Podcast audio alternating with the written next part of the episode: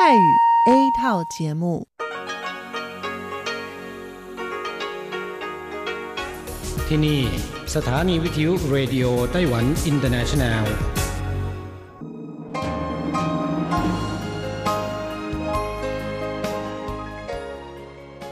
กลับมาฟังขณะนี้ท่านกำลังอยู่กับรายการภาคภาษาไทยเรดิโอไต้หวันอินเตอร์เนชันแนลหรือ RTI ออกกระจายเสียงจากกรุงไทเปไต้หวันสาธารณรัฐจีน เป็นประจำทุกวันนะครับ นอกจากรับฟังทางเครื่องรับวิทยุได้แล้ว ยังสามารถรับฟังรายการผ่านระบบออนไลน์ได้ที่ thai.rti.org.tw หรือที่ RTI Fanpage นะครับ ขอเชิญติดตามรับฟังรายการของเราได้ ตั้งแต่บัดนี้เป็นต้นไป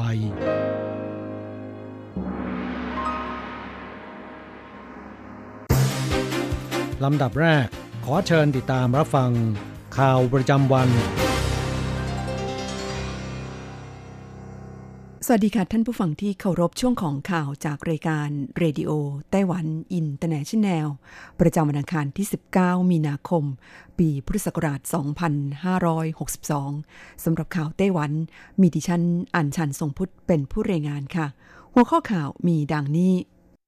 กระทรวงแรงงานไต้หวันเตือน นักศึกษาต่างชาติทำงานพิเศษต้องขอใบอนุญาตก่อน ฝ่าฝืนปรับ 30,000 ถึง 150,000 เหรียญไต้หวันเตรียมใช้บัตรประชาชนอิเล็กทรอนิกส์ปีหน้า คาดใช้หมายเลขบัตรขึ้นต้นด้วยเลข 7 แทนสถานะคนข้ามเพศ 16 เมษายนนี้เป็นต้นไปเรียนวิธีขับขี่รถมอเตอร์ไซค์ก่อนสอบใบขับขี่ รัฐให้เงินอุดหนุน 1,000 เหรียญ เตือนอันตรายมลพิษทางอากาศแถบตะวันตกของไต้หวันรุนแรง เจียอี้จางฮั่วและไถนานรุนแรงที่สุด พบ 10 ปีร้านเครื่องดื่มในไต้หวันเพิ่มขึ้นหมื่นร้าน คนไทเปนิยมนั่งร้านกาแฟมากที่สุด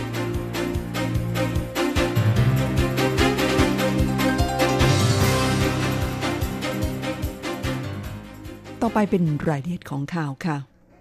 อันดับแรกไปดูข่าวที่กระทรวงแรงงานไต้หวันเตือน นักศึกษาต่างชาติทำงานพิเศษ ต้องขอใบอนุญาตก่อน ฝ่าฝืนปรับ 30,000 ถึง 150,000 เหรียญไต้หวัน กรณีที่ระยะนี้เกิดเหตุนักศึกษาต่างชาติทำงานผิดกฎหมาย หรือถูกบังคับให้ไปทำงานพิเศษนอกเวลาเรียนนั้น กระทรวงแรงงานไต้หวันสาธารณจีน แถลงเมื่อวันที่ 19 มีนาคมนี้ว่า นักศึกษาต่างชาติที่ต้องการทำงานพิเศษนอกเวลาเรียน ต้องยื่นขอใบอนุญาตทำงานหรือ work permit จากกระทรวงแรงงานก่อน มิฉะนั้นจะมีโทษถูกปรับ 30,000 ถึง 150,000 เหรียญไต้หวัน ในส่วนของนายจ้าง ก่อนว่าจ้างนักศึกษาต่างชาติต้องตรวจสอบให้แน่ชัดก่อนว่า นักศึกษาต่างชาติผู้นั้นมีใบอนุญาตทำงานหรือไม่และต้องว่าจ้างสัปดาห์ละไม่เกิน 20 ชั่วโมง ยกเว้นช่วงปิดภาคเรียนฤดูร้อน หรือปิดภาคเรียนฤดูหนาว ผู้ที่ฝ่าฝืนมีโทษถูกปรับสูงสุด 750,000 เหรียญไต้หวันสำหรับการยื่นขอใบอนุญาตทำงานของนักศึกษาต่างชาติ สามารถยื่นคำร้องออนไลน์ได้ที่เว็บไซต์ของกรมพัฒนากำลังแรงงาน กระทรวงแรงงาน ซึ่งมีภาษาจีนและภาษาอังกฤษควบคู่กันเข้าต่อไปไต้หวันเตรียมเปลี่ยนใช้บัตรประชาชนอิเล็กทรอนิกส์ปีหน้า คาดใช้หมายเลขบัตรขึ้นต้นด้วยเลข 7 แทนสถานะคนข้ามเพศ นางเฉินเหมยหลิง ประธานสภาพัฒนาแห่งชาติหรือ NDC ไต้หวันสาธารณจีนแถลงในสภานิติบัญญัติเมื่อวันที่ 18 มีนาคมที่ผ่านมาว่า จะเริ่มใช้บัตรประชาชนรุ่นใหม่ ซึ่งเป็นบัตรประชาชนอิเล็กทรอนิกส์ หรือ EID ตั้งแต่ปีหน้าเป็นต้นไป และเพื่อความเสมอภาคและความหลากหลายทางเพศเลขตัวแรกของหมายเลขบัตรประจำตัวประชาชน ซึ่งแสดงถึงสถานะเพศ จะเพิ่มเลข 7 ซึ่งหมายถึงเป็นคนข้ามเพศ จากเดิมที่หมายเลขบัตรประชาชนไต้หวันมีเพียงขึ้นต้นด้วยเลขหนึ่งซึ่งหมายถึงเพศชาย และขึ้นต้นด้วยเลขสองหมายถึงเพศหญิงเท่านั้น อย่างไรก็ดีอาจจะพิจารณาใช้เลข 8 หรือเลข 9 เหมือนในต่างประเทศ ซึ่งยังต้องรอให้กระทรวงมหาดไทย พิจารณาเห็นชอบในขั้นตอนสุดท้าย ประธานสภาพัฒนาแห่งชาติยังเปิดเผยว่า บัตรประชาชนอิเล็กทรอนิกส์จะปรากฏข้อมูลส่วนบุคคลให้เห็นเพียงบางส่วน อาทิ ชื่อนามสกุล หมายเลขบัตร แต่ในส่วนที่เป็นคู่สมรสและสถานที่เกิดจะไม่ปรากฏที่หน้าบัตร นอกจากนี้อาจจะยังไม่มีภาพธงชาติปรากฏหน้าบัตรด้วยเข้าต่อไป 16 เมษายนนี้เป็นต้นไปเรียนวิธีขับขี่รถมอเตอร์ไซค์ก่อนสอบใบขับขี่ รัฐให้เงินอุดหนุน 1,000 เหรียญไต้หวัน จากสถิติของกรมตำรวจกระทรวงมหาดไทย ไต้หวันสาธารณจีนพบว่า ปี 2018 อุบัติเหตุบนท้องถนนที่เกิดจากการขับขี่รถจักรยานยนต์ และส่งผลให้มีผู้เสียชีวิตนั้นมีมากถึง 653 ครั้ง หรือคิดเป็น 44.82%มากที่สุดของอุบัติเหตุบนท้องถนน พื่อลดการเกิดอุบัติเหตุ กรมทางหลวงกระทรวงคมนาคม ไต้หวันสาธารณจีน ดันมาตรการขับขี่ปลอดภัย โดยส่งเสริมให้เรียนวิธีขับขี่รถจักรยานยนต์ 3 วัน ก่อนสอบใบขับขี่ ผู้ที่สอบได้ใบขับขี่จะมีเงินอุดหนุนให้รายละ 1,000 เหรียญไต้หวัน เริ่มตั้งแต่วันที่ 16 เมษายนนี้เป็นต้นไปนายเว่ยอู่เซิงรองผู้อำนวยการกองทะเบียนยานยนต์เปิดเผยว่า โดยทั่วไปค่าเรียนวิธีขับขี่รถจักรยานยนต์ก่อนสอบใบขับขี่อยู่ที่ประมาณ 2,800 ถึง 3,700 เหรียญไต้หวัน ใช้เวลาเรียน 3 วัน รวม 16 ชั่วโมง ซึ่งประกอบด้วยการเรียนรู้กฎจราจรเบื้องต้น 6 ชั่วโมง ฝึกขับขี่บนท้องถนนอีก 10 ชั่วโมง อย่างไรก็ดีจากสถิติในปี 2018 ผู้สอบใบขับขี่รถจักรยานยนต์ มีจำนวนทั้งสิ้น 270,000 คน มีเพียง 2,800 คนที่ไปเข้าเรียนวิธีขับขี่รถจักรยานยนต์ กรมทางหลวงหวังว่ามาตรการให้เงินอุดหนุนดังกล่าวนี้ จะทำให้มีผู้ที่ไปเรียนขับขี่รถจักรยานยนต์ ก่อนสอบใบขับขี่มากขึ้น ซึ่งคาดว่าจะช่วยลดอุบัติเหตุบนท้องถนนลงได้ข่าวต่อไปเตือนอันตรายมลพิษทางอากาศแถบตะวันตกของไต้หวันรุนแรงเจียอี้จางฮัวและไถหนานรุนแรงที่สุด ทบวงอนุรักษ์สิ่งแวดล้อม สภาบริหาร ไต้หวันสาธารณจีนถแถลงในเวลา 9 นาฬิกาของวันที่ 19 มีนาคมนี้ว่า สถานีตรวจวัดคุณภาพอากาศ 42 แห่ง ในแถบตะวันตกของไต้หวัน ปรากฏสัญญาณเตือนคุณภาพอากาศย่ำแย่ ในจำนวนนี้ 16 สถานี อาทิสถานีหลงถัน หลุนเป้ ไม้เดียว ไถซี โตนั้น ซินกัง อันนั้น ไถหนาน เฉียวโถเหรินอู่และจัวอิง ปรากฏสัญญาณเตือนภัยสีแดง หรือเป็นอันตรายต่อสุขภาพของคนทั่วไปทบวงอนุรักษ์สิ่งแวดล้อมเปิดเผยว่า ปริมาณฝุ่นละอองขนาดเล็ก PM 2.5 ที่เพิ่มขึ้น จนถึงระดับอันตรายในครั้งนี้มาจากนอกประเทศ หรือที่จีนแผ่นดินใหญ่ ส่งผลกระทบต่อพื้นที่แถบฝั่งตะวันตก โดยเฉพาะพื้นที่เรียบชายฝั่งทะเลมากที่สุด บวกกับเกิดปฏิกิริยาโฟโตเคมีคอลซึ่งเป็นปฏิกิริยาเคมีของสาร อันเนื่องมาจากแสงสว่าง โดยมีการดูดซับพลังงานแสง มักจะเกิดขึ้นในเวลาที่บรรยากาศสกปรก ส่งผลให้เกิดโอโซนในอากาศเข้มข้นมาก ซึ่งจะเป็นอันตรายต่อทางเดินหายใจ เตือนประชาชนหลีกเลี่ยง การออกไปทำกิจกรรมนอกอาคาร โดยเฉพาะเด็ก ผู้สูงอายุและผู้ป่วยโรคระบบทางเดินหายใจ คาดคุณภาพอากาศที่ย่ำแย่นี้ จะยืดเยื้อไปจนถึงวันพฤหัสบดีจึงจะเริ่มดีขึ้น เข้าต่อไปพบ 10 ปีร้านเครื่องดื่มในไต้หวันเพิ่มขึ้นหมื่นร้าน คนไทเปนิยมนั่งร้านกาแฟมากที่สุด คนไต้หวันนิยมดื่มเครื่องดื่มมากจริง ๆ คนไทเปนิยมดื่มกาแฟ ขณะที่คนภาคกลางและภาคใต้ชอบดื่มเครื่องดื่มผสม จากสถิติของกระทรวงการคลังไต้หวันสาธารณจีนพบว่า ในช่วง 10 ปีที่ผ่านมาร้านเครื่องดื่มในไต้หวันเพิ่มขึ้นจาก 12,000 ร้านเป็น 22,000 ร้าน โดยยอดขายณสิ้นปี 2018 สูงถึง 52,300 ล้านเหรียญจากสถิติยังพบว่าความนิยมของผู้คนในเขตภาคเหนือ ภาคกลางและภาคใต้ต่างกัน โดยผู้คนในเขตภาคเหนือนิยมดื่มกาแฟ โดยเฉพาะในกรุงไทเปนั้น มีร้านกาแฟมากที่สุด คิดเป็น 25%ของร้านกาแฟทั่วไต้หวัน กระจุกตัวอยู่ในเขตต้าอัน ซึ่งมีมากกว่า 200 ร้าน หรือทุกหนึ่งตารางกิโลเมตร มีร้านกาแฟหนึ่งร้าน รองมาคือเขตชินอี ขณะที่ภาคกลางและภาคใต้ส่วนใหญ่เป็นร้านเครื่องดื่มผสม โดยเฉพาะที่นครไถจง มีร้านเครื่องดื่มมากที่สุด รองลงมาคือไถหนานและนครเกาชง รวมกันแล้วครองสัดส่วนถึง 15%สำหรับร้านเครื่องดื่มผสมที่ได้รับความนิยมมากที่สุด 5 อันดับแรกคือ ร้านชิงซิน หรือชิงซิน ฝูเฉียน อันดับ 2 คือร้านโอเคละที หรือห่าวเลละหงฉาปิง อันดับที่ 3 คืออู่ชือหลัน อันดับที่ 4 Tea and Magic Hand หรือฉาจื้อหมัวโฉและอันดับที่ 5 คือโคโค่ ท่านฝั่งการที่ท่านรับฟังจบลงไปแล้วนั้น เป็นช่วงของข่าวไต้หวันสำหรับวันนี้รายงานโดยดิฉันอ่านชันทรงพุทธค่ะ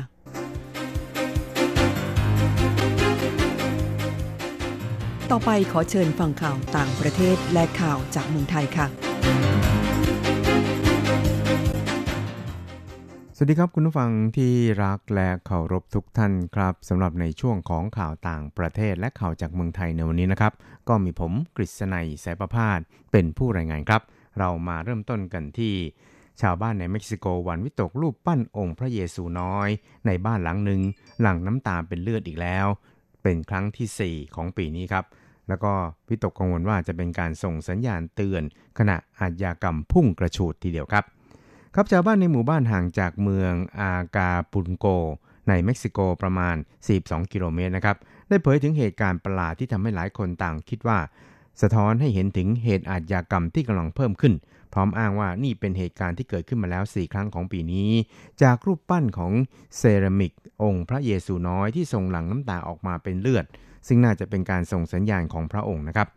รายงานข่าวของสื่อท้องถิ่นบอกว่า ครั้งแรกที่พระเยซูน้อยหลั่งน้ำตาเป็นเลือด ซึ่งอยู่ในบ้านหลังหนึ่งเกิดขึ้นในช่วงวันขึ้นปีใหม่ ชาวบ้านเชื่อว่าพระองค์นั้นทรงแสดงให้รู้ว่าทรงเป็นทุกข์เพราะเหตุฆาตกรรม ความรุนแรงในย่านชุมชน ซึ่งจากข้อมูลสภาประชาชนด้านความยุติธรรม ทางอาชญากรรม และความปลอดภัยในชุมชน พบว่าเฉลี่ยพบ 111 รายในทุกๆ 1 0 0 0 0แสนคนนะครับทางด้านนายโซแลนโดนะครับนาติวิแดดชาวบ้านได้เปิดเผยกับผู้สื่อข่าวครับว่า หลายคนต่างพูดว่านี่เป็นฝีมือของเหล่าซาตาน ขณะที่อีกหลายคนก็เชื่อว่า เป็นการส่งสัญญาณจากพระเจ้า สุดท้ายความจริงก็คือพวกเราเชื่อว่าพระองค์ร้องไห้ แม้แต่ตอนอุ้มพระองค์ ขณะที่บาทหลวงรูปหนึ่งในเมืองทัมปูโคบอกว่า จะมีบาทหลวงในโบสถ์เข้าตรวจสอบข้ออ้างจากชาวบ้าน เพื่อแน่ใจว่าไม่มีใครหาผลประโยชน์จากชาวคริสต์และอาจหาข้ออธิบายทางอื่นได้นะครับครับช่วงนี้เราไปติดตามข่าวคราวจากเมืองไทยครับข่าวแรกเป็นข่าวเกี่ยวกับศาลจังหวัดทองผาภูมิ สั่งจำคุกนายเปรมชัย 16 เดือน ผิดพระราชบัญญัติอาวุธปืน สนับสนุนผู้อื่นให้ล่าสัตว์ป่า และร่วมกันมีซากสัตว์ป่าก็คือไก่ป่านะครับ นอกจากนี้ก็ยังยกฟ้องข้อหาลักลอบล่าเสือดำและเก็บของป่าครับครับศาลจังหวัดทองผาภูมิจังหวัดกาญจนบุรีนะครับได้นัดอ่านคำพิพากษา ตัดสินคดีลักลอบล่าเสือดำในเขตรักษาพันธุ์สัตว์ป่าทุ่งใหญ่นเรศวร ในวันนี้นะครับซึ่งก็มีนายเปรมชัยกรรณสูต ประธานบริษัทอิตาเลียนไทยเดเวล็อปเมนต์มหาชนและพวกรวม 4 คนเป็นจำเลยครับ ล่าสุดนะครับศาลพิพากษาสั่งจำคุกเปรมชัย 16 เดือน ผิดพระราชบัญญัติอาวุธปืน สนับสนุนผู้อื่นให้ล่าสัตว์ป่า และร่วมกันมีซากสัตว์ป่าคือไก่ป่า อย่างไรก็ตามก็ยกฟ้องข้อหาลักลอบล่าเสือดำแล้วก็เก็บของป่าครับ หลังจากที่อายการโจกและทนายจำเลยยื่นแถลงปิดคดีเรียบร้อย โดยคดีนี้ใช้เวลาในการไต่สวน จนศาลชั้นต้นพิพากษา เป็นเวลาประมาณ 13 เดือนเศษครับ ในทั้งหมด 5 ข้อหาด้วยกัน คือข้อหาฐานร่วมกันล่าสัตว์ป่าในเขตรักษาพันธุ์สัตว์ป่า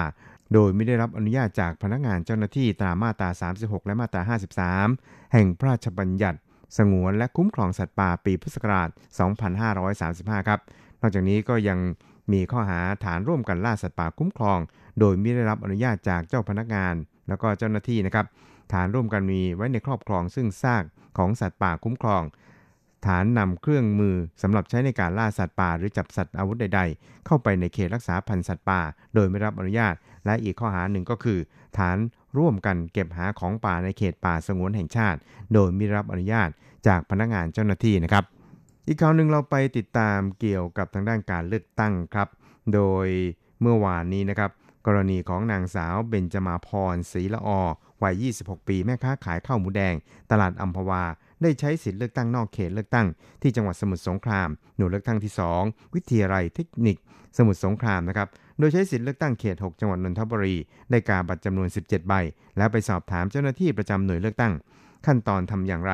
มื่อเจ้าหน้าที่สอบถามว่าทำไมถือบัตรเลือกตั้งจำนวนมาก เธออ้างว่ามีเจ้าหน้าที่ยื่นบัตรให้ จากนั้นก็ไปส่งบัตรเลือกตั้งให้เจ้าหน้าที่ ฉีกบัตรให้1ใบ พร้อมลงชื่อใส่ซอง หย่อนในหีบบัตรเลือกตั้งนะครับ ต่อมาประธานกรรมการประจำหน่วยเลือกตั้งก็เข้าแจ้งความต่อเจ้าหน้าที่ตำรวจนะครับเพื่อดำเนินคดีกับนางสาวเบญจมาพรที่ทำให้บัตรเลือกตั้งเสียหายครับ นี้ก็ดีหลังการสอบสวนก็พบว่าพฤติกรรมของนางสาวเบญจมาพรนั้น ไม่มีเจตนากระทำผิด เพราะว่าเอาบัตรไปคืนเจ้าหน้าที่ อีกทั้งไม่มีพฤติกรรมหลบหนีจึงได้ปล่อยตัวไปแล้วครับ ครับช่วยเราไปติดตามอัตราแลกเปลี่ยนระหว่างค่าเงินเหรียญไต้หวันกับเงินบาท และเงินเหรียญสหรัฐกันครับ หากต้องการโอนเงินบาท 10,000 บาท ต้องใช้เงินเหรียญไต้หวัน 9,960 เหรียญไต้หวัน หากต้องการซื้อเงินสด 10,000 บาท ต้องใช้เงินเหรียญไต้หวัน 10,000กับ280 เหรียญไต้หวันส่วนตราแลกเปลี่ยนระหว่างค่าเงินเหรียญไต้หวันกับเงินเหรียญสหรัฐในวันนี้1เหรียญสหรัฐต้องใช้เงินเหรียญไต้หวัน 31.05 เหรียญไต้หวันแลกซื้อ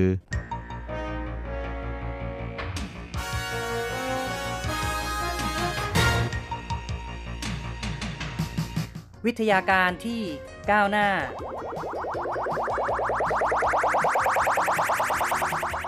ชีวิตความเป็นอยู่ที่ทันสมัย อะไรที่ใหม่ ๆ ล้ำยุค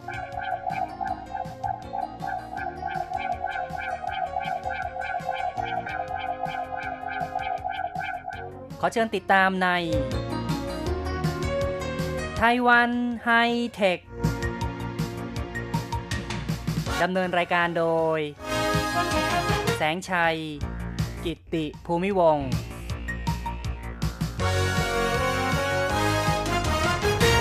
คุณผู้ฟังครับพบกันในรายการไต้หวันไฮเทคในครั้งนี้ เราจะมาคุยกันถึงเรื่อง ความก้าวหน้าทางด้านเทคโนโลยีเกี่ยวกับการถ่ายโลหิต นั่นก็คือทีมวิจัยของมหาวิทยาลัยจงหยวนของไต้หวันนั้น ได้ประสบความสำเร็จในการวิจัยพัฒนา เครื่องกรองเม็ดโลหิตขาว ซึ่งมีความแม่นยำและมีความปลอดภัย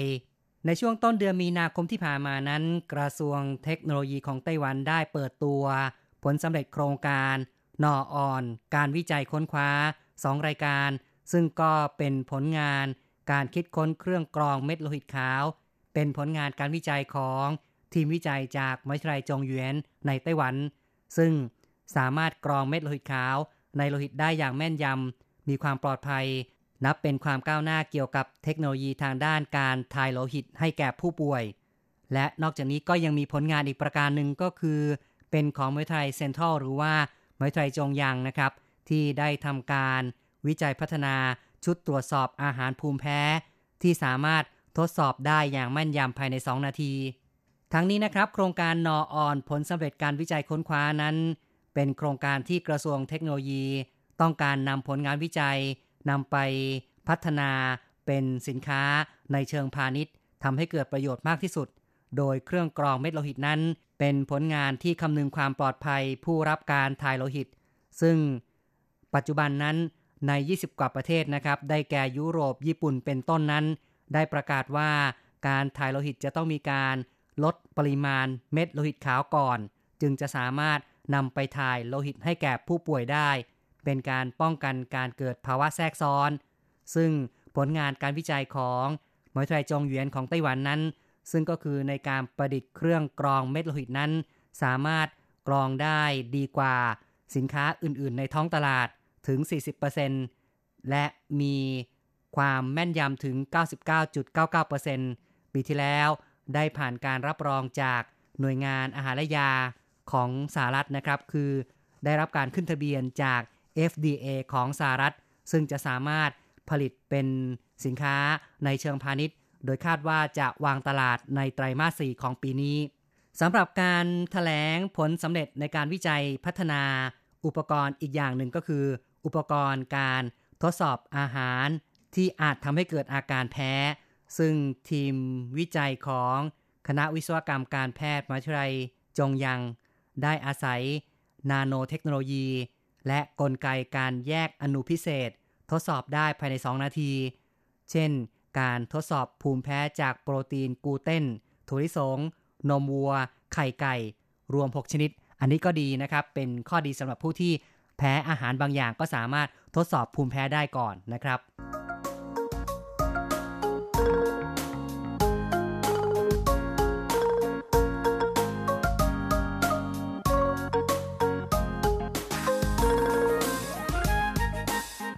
คุณผู้ฟังครับต่อไปเราก็จะมาคุยกันต่อนะครับในเรื่องของการบริจาคโลหิตการถ่ายโลหิตรวมทั้งข้อดีของการขจัดเม็ดเลือดขาวก่อนการถ่ายโลหิตให้แก่ผู้ป่วย ซึ่งปัจจุบันต้องบอกว่าเป็นแนวโน้มของโลกนะครับ ทั้งอังกฤษเยอรมันอเมริกาในบางรัฐ ที่อาหรับ แคนาดา ญี่ปุ่น สิงคโปร์เป็นต้น ล้วนแต่มีการดำเนินมาตรการป้องกัน การติดเชื้อ หรือว่า ป้องกันการเกิดอาการแพ้จากการถ่ายโลหิต จึงมีการดำเนิน มาตรการที่เรียกกันว่า universal r e c o reduction หรือว่า URL ซึ่งก็คือเป็นการขจัดเม็ดโลหิตขาว แน่นอนว่าการถ่ายโลหิตให้แก่ผู้ป่วย หรือว่าผู้ที่รับการผ่าตัดนั้น เป็นวิธีการที่เป็นเรื่องดีเป็นการช่วยชีวิตผู้ป่วยได้ แต่ว่าการถ่ายโลหิตนั้นก็อาจจะเกิดผลข้างเคียงแบบเฉียบพลัน หรือแบบแอบแฝง ซึ่งส่วนใหญ่นั้นก็จะเกิดอาการแพ้ จากการได้รับเม็ดโลหิตขาวจากผู้อื่นนะครับ ซึ่งก็บางครั้งจะมีอาการเป็นไข้ มีอาการบาดเจ็บของปอดแบบฉับพลัน หรือเกล็ดเลือดที่ได้รับไม่มีประสิทธิภาพ ตลอดจนอาจมีอาการติดเชื้อไวรัสจากเซลล์ CMV ซึ่งในกรณีคนไข้ที่รับการผ่าตัดเนี่ยนะครับ เมื่อรับการถ่ายเลือดแล้ว บางทีก็จะมีผลข้างเคียง มีโอกาสติดเชื้อต่างๆ สูงขึ้น ซึ่งก่อนการที่จะถ่ายโลหิตให้แก่ผู้ป่วยนั้น หากมีการขจัดเม็ดเลือดขาวก่อนก็จะสามารถลดผลข้างเคียงต่างๆ ได้ ทีนี้เนี่ยนะครับการที่จะขจัดเม็ดโลหิตขาวนั้นต้องทำอย่างไร ก็คือต้องใช้เครื่องกรอง ในสหรัฐก็จะมีการใช้มาตรฐานที่เรียกกันว่า AABB ซึ่งเลือดที่ผ่านการขจัดเม็ดเลือดขาวแล้ว จะมีปริมาณเม็ดเลือดขาว5คูณ10 ยกกำลัง 6 นะครับ ซึ่งการขจัดเม็ดเลือดขาวนั้นก็ทำได้ ทั้งการก่อนเก็บเลือดเข้าสต็อก หรือว่าการเก็บเลือดที่ได้รับการบริจาคเข้าสต็อก การลดเม็ดโลหิตขาวก่อนเก็บเข้าสต็อกก็คือดำเนินการตั้งแต่ขั้นตอนการรับบริจาคเลือดที่ศูนย์โลหิต ซึ่งก็จะมีการใช้เครื่องกรอง ในการขจัดปริมาณเม็ดเลือดขาว กระบวนการนั้นเป็นไปตามมาตรฐานที่กำหนดเอาไว้ ส่วนการขจัดเม็ดเลือดขาว หลังการเก็บเข้าสต็อกก็คือว่าก่อนที่จะนำโลหิตมาถ่ายให้แก่ผู้ป่วยนั้น ก็จะต้องผ่านขั้นตอนการกรอง แต่ว่าการกรองหลังเก็บเข้าสต็อกเนี่ยก็จะมีข้อเสีย อาจจะทำให้เม็ดเลือดนั้นเกิดความเสียหาย หรือว่าติดเชื้อได้ อาจจะมีการปนเปื้อนของเชื้อโรคหรือว่าไวรัส ซึ่ง ก็จะมีต้นทุนที่มากกว่านะครับ ในการที่จะต้องฝึกฝนเจ้าหน้าที่ให้มีความชำนาญมากขึ้น แล้วก็ทำให้มีขั้นตอนที่ยุ่งยากมากขึ้นในการรักษาต่อผู้ป่วย เพราะฉะนั้นเนี่ยนะครับ การขจัดเม็ดเลือดขาวนั้นก็ควรจะกระทำก่อนที่จะเก็บโลหิตที่ได้รับบริจาคมาเข้าสู่สต็อก อย่างที่กล่าวมาแล้วเนี่ยนะครับว่าการขจัดเม็ดเลือดขาวจะมีผลดีต่อผู้ป่วย แต่ก็มีต้นทุนเพิ่มขึ้นเหมือนกันนะครับ ซึ่งศูนย์รับบริจาคโลหิตของไต้หวันนั้นก็ได้คำนึงถึงความปลอดภัย จึงได้ให้บริการเหมือนกันนะครับ ในการที่จะขจัดเม็ดเลือดขาวก่อนเก็บเข้าสต็อก โดยเล็งเห็นว่าจะมีประโยชน์ต่อผู้ป่วยในแง่ที่ว่าสามารถลดอาการเป็นไข้ได้ จากการที่เม็ดเลือดอาจจะไม่เข้ากันนะครับ แล้วก็สามารถที่จะลดโอกาสติดเชื้อจากเซลล์นะครับ ซึ่งก็คือเชื้อไวรัส หรือว่าเชื้อโรคต่างๆ และยังทำให้ลดอาการภูมิแพ้ ลดอาการข้างเคียงต่างๆ ที่เกิดจากการถ่ายเลือด ซึ่งก็จะทำให้ช่วยย่นระยะเวลาในการรักษาผู้ป่วยให้สั้นลงได้ และเป็นการลดต้นทุนการรักษาพยาบาล นั่นก็คือว่าถ้าผู้ป่วยหายเร็วนะครับฟื้นตัวเร็วก็สามารถประหยัดเวลาแล้วก็ประหยัดค่าใช้จ่ายได้มากขึ้นนั่นเอง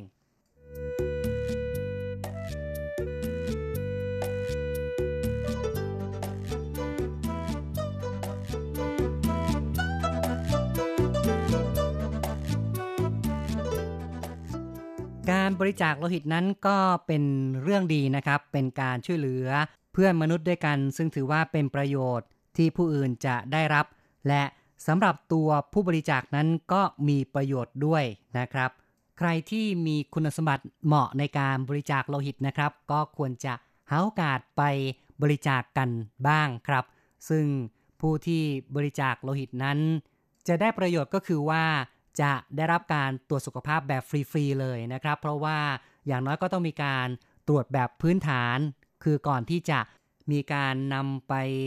ถ่ายโลหิตให้กับผู้ป่วยนั้น เลือดที่ได้รับบริจาคมานั้นก็ต้องมีการตรวจทางด้านต่างๆ ข้อดีประการต่อไปก็คือว่าผู้ที่บริจาคโลหิตนั้นจะทำให้ร่างกาย มีการกระตุ้น การผลิตเม็ดเลือดใหม่ บางคนอาจเข้าใจผิดว่า การบริจาคโลหิตแล้ว จะทำให้ร่างกายอ่อนแอ แต่ในความเป็นจริงเนี่ยเลือดที่เราสูญเสียไปนั้นมีปริมาณเพียงไม่มากนะครับ และจะมีผลดีต่อร่างกายก็คือว่าเมื่อเราสูญเสียเลือดไป ไขกระดูกก็จะกระตุ้นการทำงาน ให้มีการสร้างเม็ดเลือดใหม่มาทดแทน ส่งผลต่อระบบการไหลเวียนเลือดดีขึ้น นี่ก็เป็นข้อดีของการบริจาคโลหิตโดยตรง ที่เกิดกับร่างกายของเรา และผู้ที่บริจาคโลหิตนั้น ยังมีผิวพรรณที่เปล่งปลั่ง มีน้ำมีนวลมากขึ้น บางคนคิดว่าการบริจาคโลหิตอาจจะทำให้อ้วนขึ้นนะครับ แต่ว่าในความเป็นจริงนั้นกลับเป็นการลดน้ำหนักแบบธรรมชาติทำให้ไม่ต้องพึ่งพายาลดน้ำหนักต่างๆเลย และยังสามารถลดความเสี่ยงจากโรคต่างๆ ไม่ว่าจะเป็นเรื่องของมะเร็งตับปอดลำไส้ใหญ่กระเพาะอาหาร อีกทั้งเป็นการลดปริมาณธาตุเหล็กส่วนเกินในร่างกาย ซึ่งธาตุเหล็กนั้น จะเป็นปัจจัยสำคัญของการเกิดโรค เส้นเลือดหัวใจอุดตัน แล้วก็กล้ามเนื้อหัวใจตายเฉียบพลันครับ ก็คือว่าลดธาตุเหล็กลงไปนี่นะครับ ก็จะลดโอกาสเกิดโรคทั้งสองนี้ไปด้วย ผู้ที่บริจาคโลหิตนั้นจะมีสุขภาพทางจิตใจที่ดีกว่าคนอื่น เพราะว่าเราจะรู้สึกว่ามีความอิ่มใจ มีความสุขใจที่ได้ทำสิ่งที่เป็นประโยชน์ต่อผู้อื่น และ ยังทำให้เราลดความเสี่ยงจากโรคซึมเศร้าได้ด้วย แต่ทั้งนี้ทั้งนั้นก็ไม่ใช่ว่าทุกคนจะบริจาคโลหิตได้นะครับ ผู้ที่บริจาคโลหิตนั้นจะต้องมีอายุ 17-70 ปี น้ำหนักเกินกว่า 45 กิโลกรัม จะต้องนอนหลับพักผ่อนให้เต็มที่ ต้องเกิน 6 ชั่วโมงขึ้นไป ต้องมีสภาพร่างกายที่สมบูรณ์ ไม่เป็นไข้หวัด ไม่มีอาการท้องเสีย ท้องร่วง ต้องหยุดทานยาทุกอย่าง 7 วันเป็นต้นนะครับ แล้วก็ยังไม่เป็นโรคหอบหืด โรคผิวหนังเรื้อรัง วัณโรคหรือว่าโรคภูมิแพ้อื่นๆ ไม่มีโรคประจำตัว อย่างเช่น ความดันโลหิตสูง เบาหวาน หัวใจตับไตไทรอยหรือว่าโรคเกี่ยวกับเลือด หากทำฟันก็ต้องทิ้งระยะก่อนมาบริจาคเลือดอย่างน้อย 3 วัน และหากเคยรับการผ่าตัดใหญ่ก็ต้องเกินกว่า 6 เดือนขึ้นไป ถ้าผ่าตัดเล็กก็ต้องเกินกว่า 1 เดือนขึ้นไป จึงจะมา บริจาคโลหิตได้ แล้วก็ต้องไม่มีประวัติการติดยาเสพติดนะครับ ในไต้หวันนี้ก็มีการคัดกรองที่เข้มงวดเหมือนกัน จะมีการสอบถามตอบแบบสอบถามต่างๆ ก่อนที่จะไปบริจาคโลหิต โดยเฉพาะอย่างยิ่งก็จะมีการระวังเรื่องโรคเอดส์นะครับ มีการสอบถามให้แน่นอนว่าต้องไม่มีพฤติกรรมเสี่ยงเป็นต้นนะครับ แล้วก็ต้องไม่เดินทางไปยังประเทศที่มีโรคติดต่อที่ต้องระมัดระวังนะครับ คือถ้าไปประเทศเหล่านั้นกลับมาเข้ามาในประเทศ ก็ต้องห่างไปก่อนสัก 3 เดือนหรือ 6 เดือนเป็นต้น จึงจะสามารถมาบริจาคโลหิตได้ ครับก็ต้องบอกว่าไม่ใช่ทุกๆ คนจะบริจาคโลหิตได้ ก็ต้องดูว่าตัวของเรานั้นสอดคล้องหรือเปล่าเงื่อนไขต่างๆ ที่ได้กล่าวมาข้างต้น และหากว่าสอดคล้องเราก็ควรที่จะไปบริจาคกกันนะครับ เพราะว่าจากการที่เราเห็นเวลามี รถรับบริจาคโลหิตจอดอยู่นั้นอาจจะมีคนไปยืนเข้าแถวมากมาย แต่ว่าในความเป็นจริงเนี่ยนะครับ ผู้ที่ไปบริจาคโลหิตนั้น คิดเป็นสัดส่วนต่อประชากรนั้น น้อยมากจริง ๆ นะครับ อาจจะไม่ถึง 3% 5%ซะด้วยซ้ำไปนะครับ เพราะฉะนั้นเนี่ยถ้ามีโอกาสเราก็ไปบริจาคกกันนะครับ ถ้าร่างกายแข็งแรง การบริจาคโลหิตในไต้หวันเนี่ยก็จะมีการแบ่งไป2อย่างคือ ถ้าน้ำหนักตัว 60 กิโลกรัมขึ้นไปนั้น สามารถบริจาคได้ถึง 500ซีซีซึ่งก็ต้องเว้นระยะ 3 เดือนจึงจะมาบริจาคได้อีกครั้งหนึ่ง แต่ถ้าว่าน้ำหนักตัวต่ำกว่า 60 กิโลกรัมนั้น จะบริจาคได้แค่ครั้งละ 250ซีซีนะครับ แล้วก็สามารถเว้นระยะ 2 เดือนก็มาบริจาคได้อีกครั้งหนึ่งคุณผู้ฟังครับการพูดคุยในรายการไต้หวันไฮเทคในครั้งนี้ แสงชัยได้นำเอาความก้าวหน้า ทางด้าน เทคโนโลยีเกี่ยวกับการทายโลหิตการบริจาคโลหิตนะครับ ซึ่งก็เป็นเรื่องของการประดิษฐ์เครื่องขจัดเม็ดเลือดขาว โดยผลงานของมหาวิทยาลัยจงหยวนในไต้หวัน ซึ่งได้รับรางวัลจากหน่วยงานทางการด้วย ถือเป็นสิ่งที่มีประโยชน์แล้วก็เป็นเรื่องที่น่ายินดีนะครับ ที่หน่วยงานวิจัยของไต้หวันนั้น มีความก้าวหน้ามีความสำเร็จในด้านผลงานการวิจัยต่างๆ เอาละครับ การพูดคุยในรายการไต้หวันไฮเทคในครั้งนี้ เห็นที่ต้องขอยุติลงก่อน อย่าลืมกลับมาพบกันใหม่ในครั้งต่อไป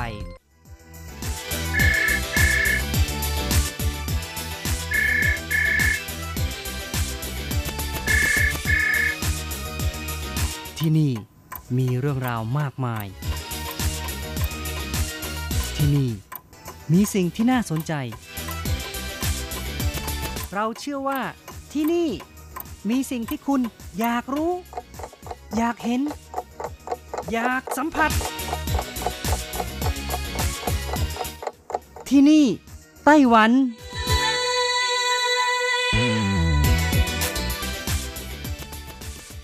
สวัสดีค่ะ คุณผู้ฟังที่รักทุกท่านพบกันช่วงเวลาที่นี่ไต้หวันกับรจรัสยนต์สุวรรณพร้อมกับเนื้อหาสาระดีๆ ที่เกี่ยวข้องกับในไต้หวัน มาเล่าสู่กันฟังประจำทุกสัปดาห์ ในสัปดาห์นี้ก็เช่นกันค่ะ ก็ยังคงมีเรื่องราวดีๆ เกี่ยวกับมหาวิทยาลัยเทคโนโลยี ผิงตง พัฒนาสีอิ้วหอมใหญ่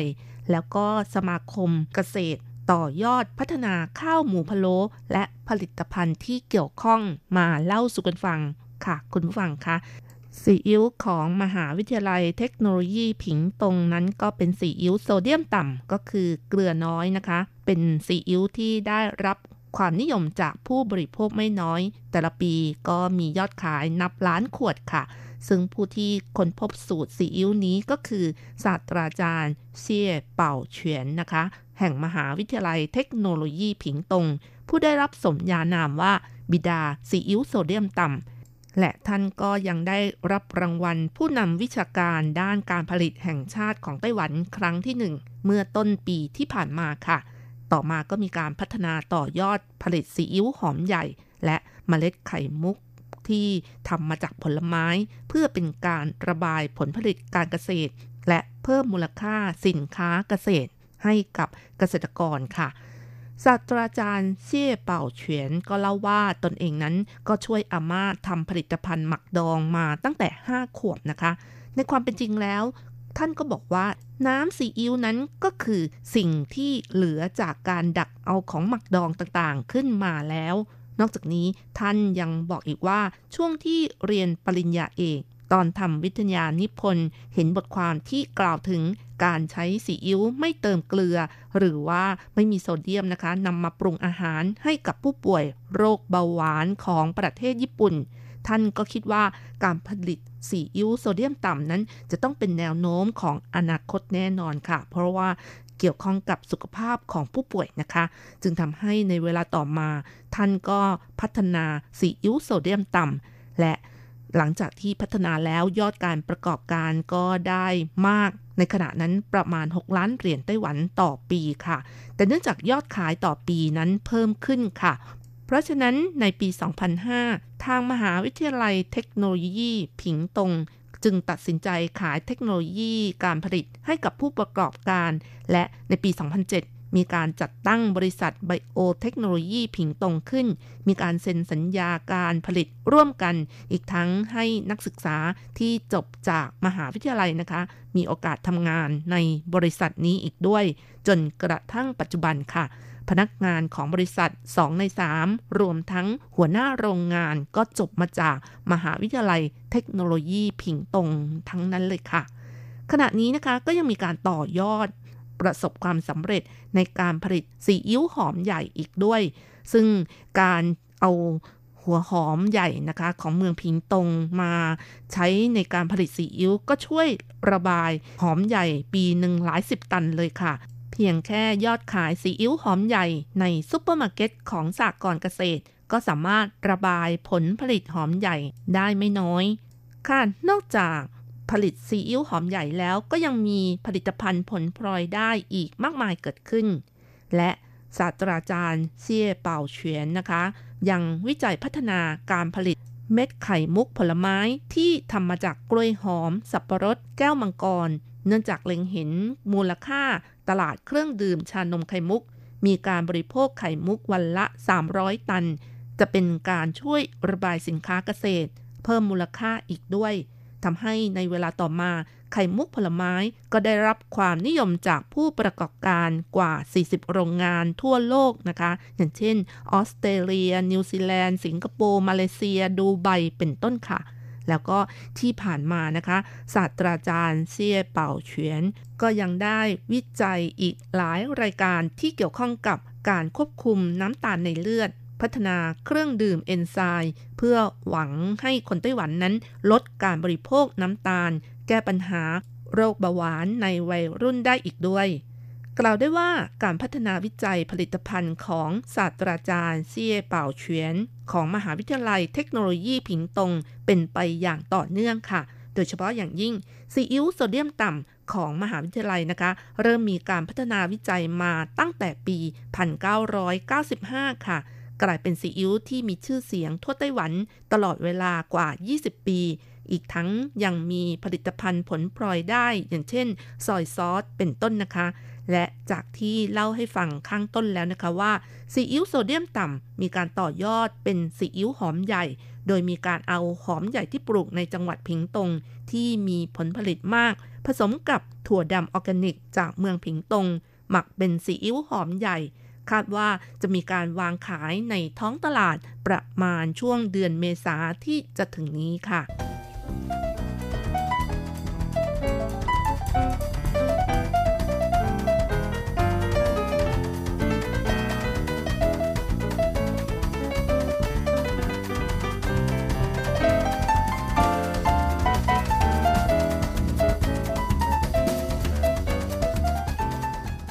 ราจารย์เชี่ยเป่าเฉียนนะคะ ก็ชี้ว่าซีอิ๊วหอมใหญ่เป็นซีอิ๊วที่มีเอกลักษณ์พิเศษกว่าซีอิ๊วชนิดอื่น ๆ เนื่องจากว่ารสชาติอร่อยนำมาทำพะโล้ถือว่ารสชาติสุดยอดเลยค่ะ วิธีการผลิตซีอิ๊วหอมใหญ่จะใช้น้ำหอมใหญ่ที่คั้นออกมาหมักนะคะ และเพื่อเป็นการใช้ประโยชน์จากหอมใหญ่ได้อย่างเต็มที่นะคะ หลังจากที่คั้นน้ำหัวหอมใหญ่ออกมาประมาณ 47%เพื่อใช้หมักซีอิ๊วแล้ว กากที่เหลือประมาณ 53%มีการพัฒนาผลิตภัณฑ์ผลพลอยได้ อย่างเช่น กากหอมใหญ่ทอดกรอบบะหมี่หอมใหญ่ แผ่นหอมใหญ่ ซอสกะหรี่หอมใหญ่ หรือว่าซุปหอมใหญ่เป็นต้นค่ะ ถือเป็นการใช้ประโยชน์จากหอมใหญ่ให้มากที่สุด เพื่อสร้างรายได้ให้กับเกษตรกรผู้ปลูกหอมใหญ่ แถมยังเป็นผักที่มีประโยชน์กับร่างกายมากมายอีกด้วย เพราะว่าหอมใหญ่นั้นก็เป็นพืชหัวนะคะที่อยู่ใต้ดิน สามารถนำมาใช้ปรุงอาหาร หรือว่าใช้เป็นเครื่องเทศ เพื่อช่วยดับกลิ่นคาวในอาหารได้เป็นอย่างดี ช่วยทำให้กระดูกอ่อนนุ่ม เมื่อนำมาใช้ต้มกับกระดูกสัตว์ ประโยชน์ไม่เพียงเท่านั้นนะคะ น้ำมันหอมระเหยจากหัวหอมก็ยังสามารถนำมาใช้ทาสิวอักเสบ เพื่อลดการอักเสบได้อีกด้วย ช่วยรักษาฝ้าตามตำราของฝรั่งนะคะ ก็มีการใช้หอมใหญ่นำมาดองกับไวน์แล้วก็แช่ทิ้งไว้สักเดือนหนึ่ง จากนั้นเอาน้ำที่แช่นั้นมาทารักษาฝ้าได้นะคะถ้าคุณผู้ฟังสนใจนะคะ ก็ลองทำดูค่ะ ไม่ต้องเสียค่าลิขสิทธิ์ค่ะ เพราะว่าประโยชน์ของหัวหอมใหญ่นั้นมีมากมายนำมาสกัดทำเป็นเครื่องสำอางบางชนิด อย่างเช่น ยาสระผม ยาบำรุงเส้นผม เนื่องจากมีสารแพคติน กรูโดคินิน และไก่โคไซที่ช่วยขจัดรังแคที่เกิดจากเชื้อแบคทีเรีย หรือว่าเชื้อราได้อีกด้วยค่ะ เมนูของหัวหอมใหญ่ก็สามารถนำมาทำได้เป็นอาหารมากมายเลย อย่างเช่น ผัดหัวหอมใหญ่ ไข่เจียวหอมใหญ่ หัวหอมใหญ่ทอด ผัดเนื้อหัวหอมใหญ่ ผัดพริกหมูอะไรอย่างนี้นะคะ หรือว่าข้าวอบข้าวผัดก็สามารถใช้หอมใหญ่ หรือแม้แต่อาหารไทยๆนะคะ เอาไปยำก็ได้เช่นกันนะคะ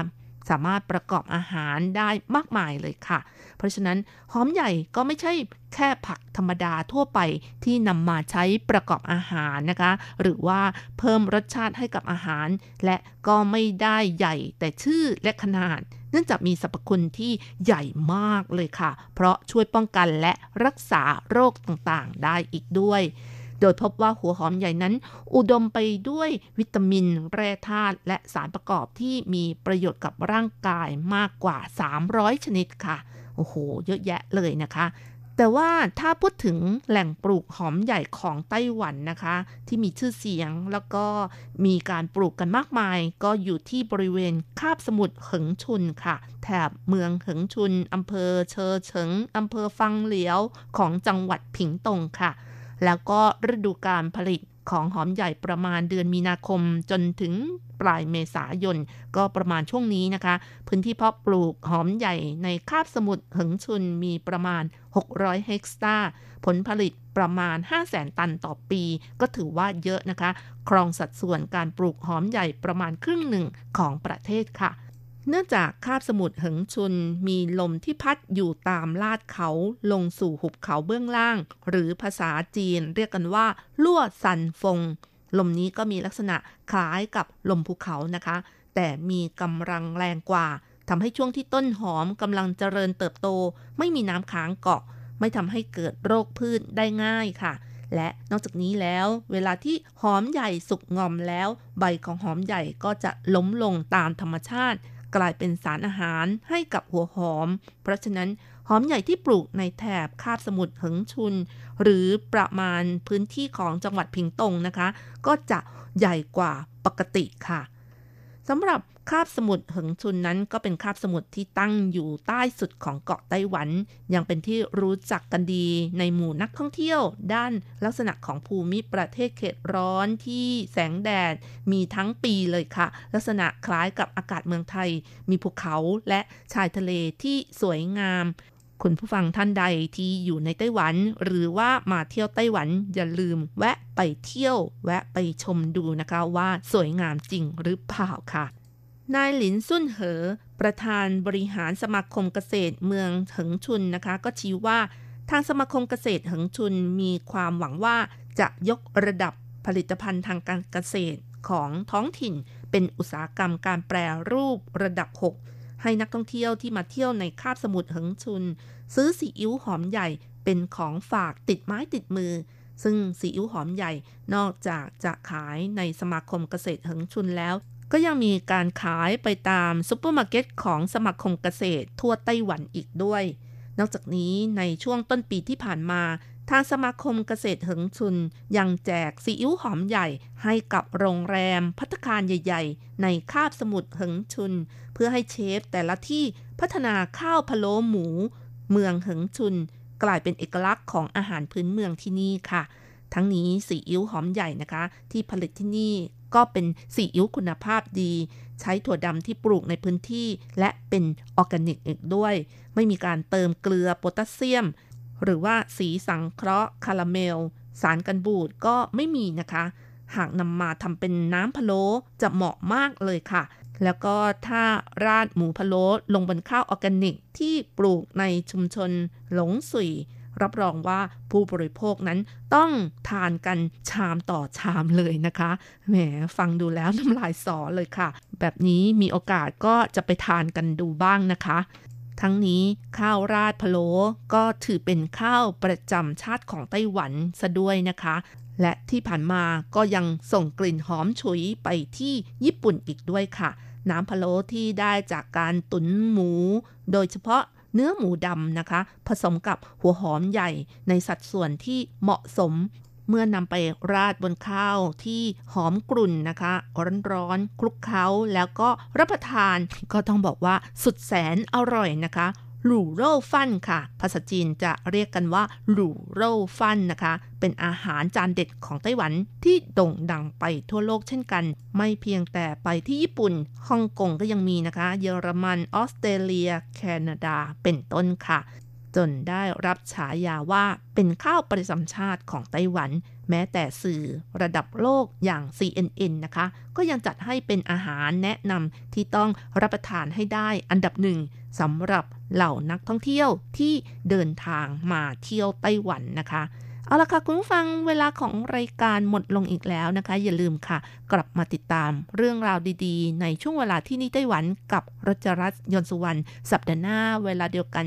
สำหรับวันนี้ ขอให้ทุกท่านสุขภาพแข็งแรง โชคดี มีความสุข สวัสดีค่ะ「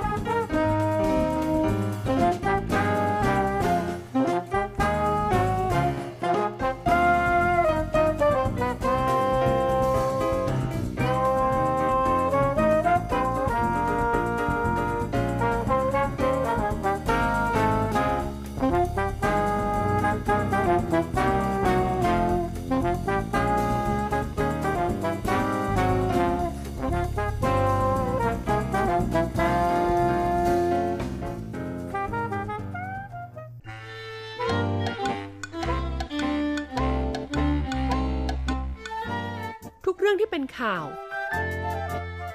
ทุกเรื่องที่เป็นกระแสในสังคมไต้หวัน เราจะจับมาเล่าให้คุณฟังทุกสัปดาห์ ผ่านมุมมองของคนรุ่นใหม่ที่นี่ RTI พร้อมหรือยัง ถ้าพร้อมแล้ว เปิดหู เปิดตา เปิดใจ ไปกับรายการ มิติใหม่ ไต้หวัน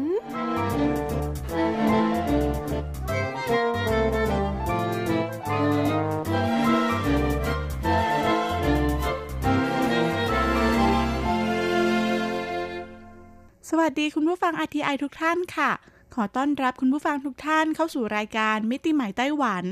รายการที่จะทำให้คุณรู้จักไต้หวันในมุมมองใหม่มากขึ้น เพราะในแต่ละวันไต้หวันมีเรื่องราวดีๆ ที่เกี่ยวข้องกับสิ่งแวดล้อม ธรรมชาติ สังคม จิตอาสาการศึกษาและก็การท่องเที่ยวมากมาย ซึ่งเราจะหยิบเอาเรื่องราวดีๆ เหล่านั้น มาบอกต่อให้คุณผู้ฟังได้ฟังกัน ว่าในทุกๆวันไต้หวันมีอะไรดีๆ เกิดขึ้นบ้าง กับรายการมิติใหม่ไต้หวัน และดิฉันดีเจเจนเจนสุชาวดีค่ะ สำหรับช่วงนี้ไต้หวันถือว่าเป็นช่วงที่อากาศกำลังดีทีเดียวค่ะ นั่นก็คือเป็นช่วงของฤดูใบไม้ผลิไม่ว่าเราจะไปไหนเราก็จะเห็นดอกไม้หลากหลายที่กำลังเบิกบานอย่างสวยงาม วันนี้ค่ะเราจะมาเล่าเรื่องราวถึงต้นไม้ชนิดหนึ่งที่เรามักจะมองข้าม แต่กลับเห็นได้ทั่วไปตามเมืองแต่ละเมืองของไต้หวัน แล้วก็ช่วงนี้กำลังออกดอกอย่างสวยงามค่ะ นั่นก็คือต้นงิ้วนั่นเอง พูดถึงต้นงิ้ว คนส่วนใหญ่อาจจะไม่รู้จักว่ารายละเอียดของต้น ผล ดอกใบมันเป็นยังไง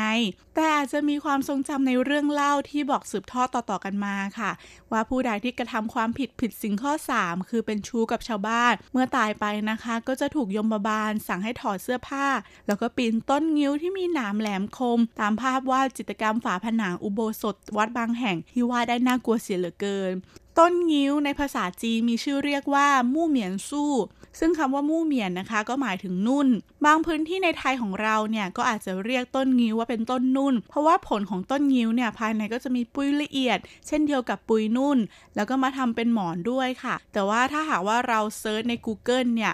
search คำว่าต้นนุ่นนะคะ ผลที่ได้ก็คือจะเป็นต้นนุ่นที่เป็นดอกขาว แต่ 木棉树 ที่เรากล่าวถึงในไต้หวันนะคะ เป็นต้นงิ้วดอกแดง ซึ่งถ้าหากว่าคุณผู้ฟังเซิร์ชใน Google ก็จะเจอเป็นต้นงิ้วที่มีดอกที่มีสีส้ม แล้วก็มีสีแดงสดสวยงามค่ะ เรามาทำความรู้จักกับต้นงิ้วกันก่อนนะคะ ต้นงิ้วนะคะ เป็นต้นไม้ที่เจริญเติบโตในเขตร้อนชื้น เป็นไม้ยืนต้น ส่วนใหญ่เนี่ยจะพบได้ตามภูมิภาคเอเชียตะวันออกเฉียงใต้ค่ะ แล้วก็มีไม้เนื้ออ่อนที่มีหนามแหลมอยู่ตามลำตัว ต้นงิ้วค่ะ มีดอกที่มีขนาดใหญ่ ออกเป็นช่อตามปลายกิ่ง ดอกเนี่ยมี 5 กลีบนะคะ สีออกแดงหรือว่าส้มปนสีเหลือง กลีบดอกค่ะมีขนปกคลุม กลีบดอกเมื่อบานเต็มที่นะคะ จะมีประมาณ 10เซนติเมตรถือว่าเป็นดอกที่มีช่อใหญ่ทีเดียวค่ะ แล้วก็ส่วนกลางดอกเนี่ยจะออกเป็นเกสรตัวผู้เรียงกัน 3 แถว ยาวยื่นออกมาเป็นเส้นๆ โดยจะออกดอกในช่วงเดือนมีนาคมต่อเนื่องเป็นระยะเวลาสั้นๆ จนถึงเดือนเมษายนของทุกปี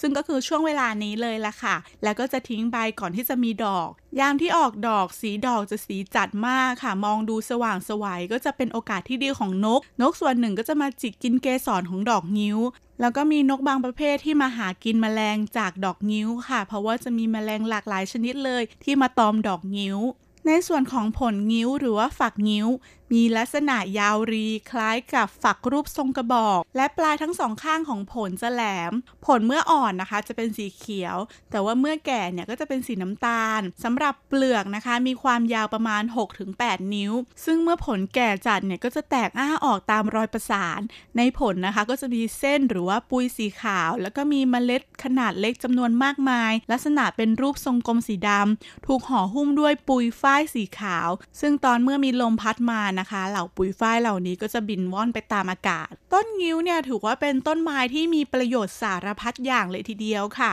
เรามาดูด้านสมุนไพรของต้นงิ้ว ชาวไทยเรานะคะ ใช้ร่างงิ้วเป็นยาบำรุง เป็นยาทำให้อาเจียนค่ะ ใบทำเป็นยาทาภายนอก แก้ฟกช้ำ แก้อักเสบ ดอกแห้งนะคะ ใช้รักษาพิษไข้ รักษาฤทธิ์สีดวง ส่วนยางใช้เป็นยาแก้ท้องร่วง เป็นยาบำรุง ผลอ่อนใช้บำบัดรักษาแผลเรื้อรังในไตค่ะมเมล็ดใช้เป็นยาร่วมกับพิมเสน รักษาโรคหนองในเรื้อรังในอินเดียใช้ดอกและผลแก้พิษงูกัด อย่างภาคเหนือของเมืองไทยเรามีขนมจีนน้ำเงี้ยว ที่มีส่วนประกอบของเกสรดอกงิ้วนั่นเองค่ะ เดิมทีอาหารชนิดนี้นิยมในกลุ่มของคนไทยใหญ่ค่ะ แต่ว่าต่อมาเนี่ยนิยมรับประทานกันทั่วไป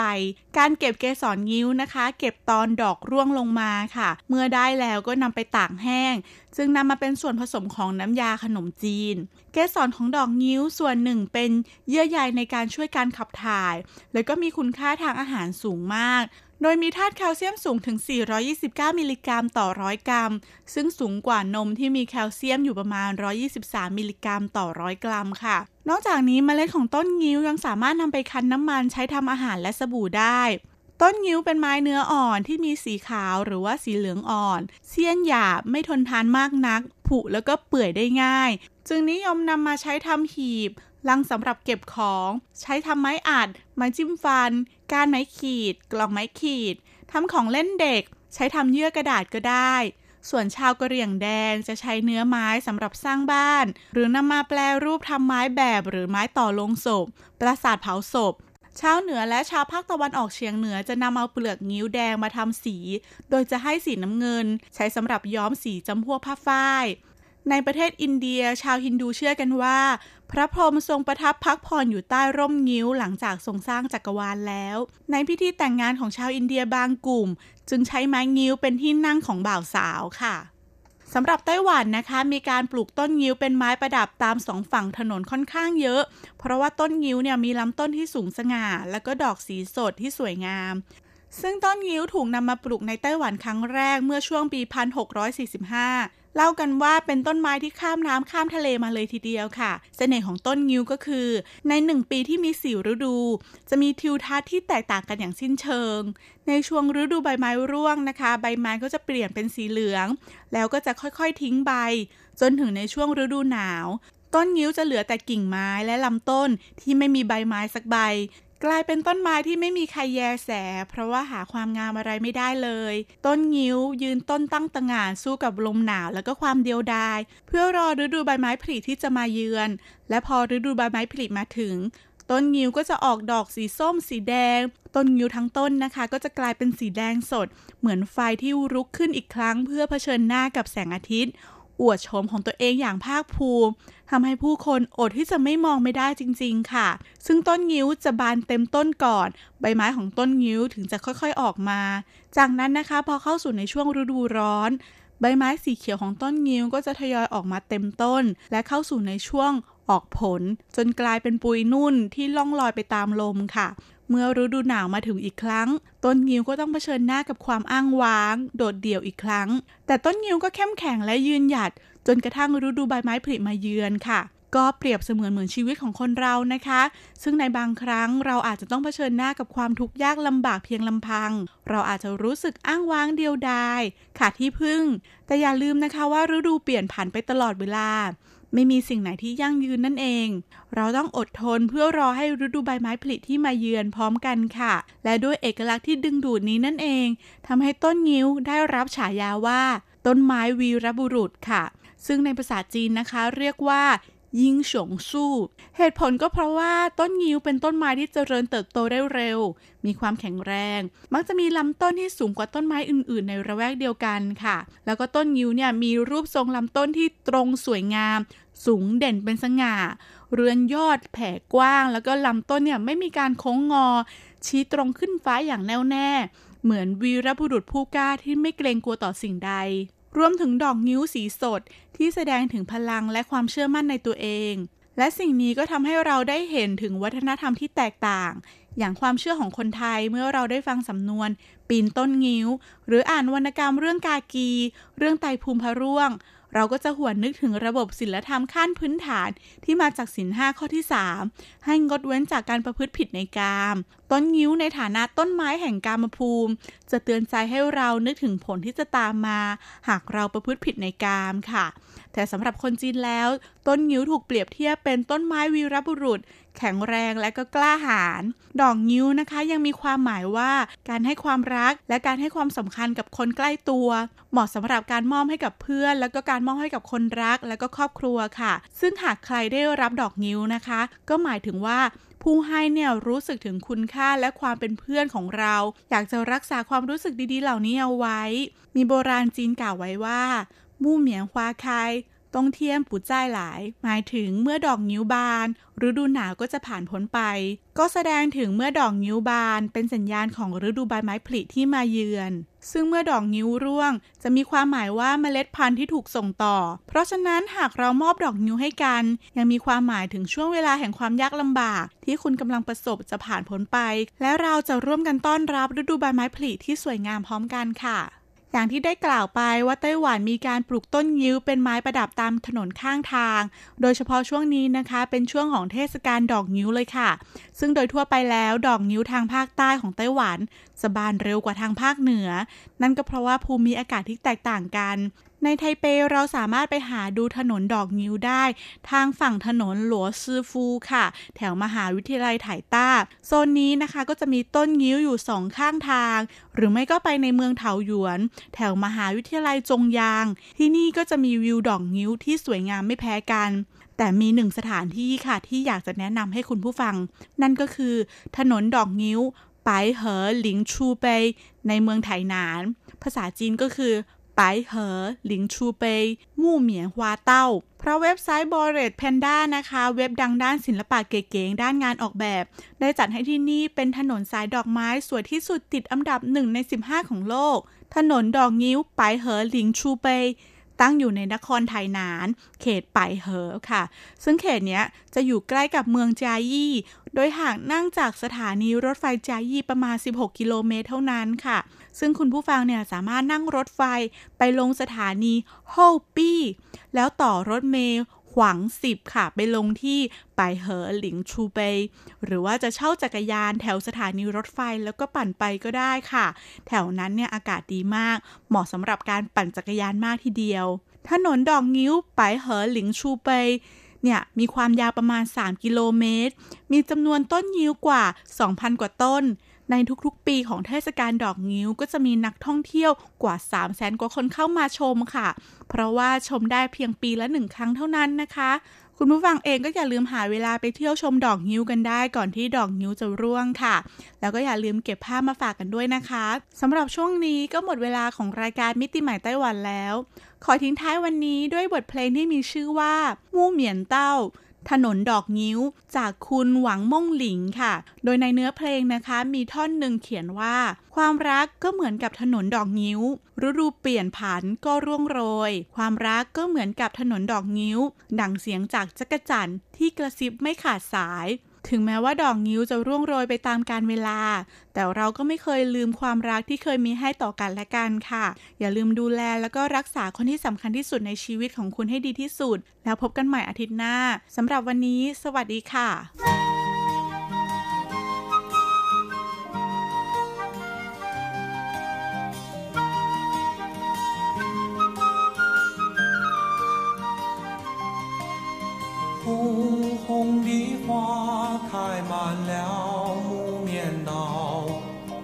长的街好像在燃烧。沉沉的夜徘徊在木棉道，轻轻的风吹过了树梢。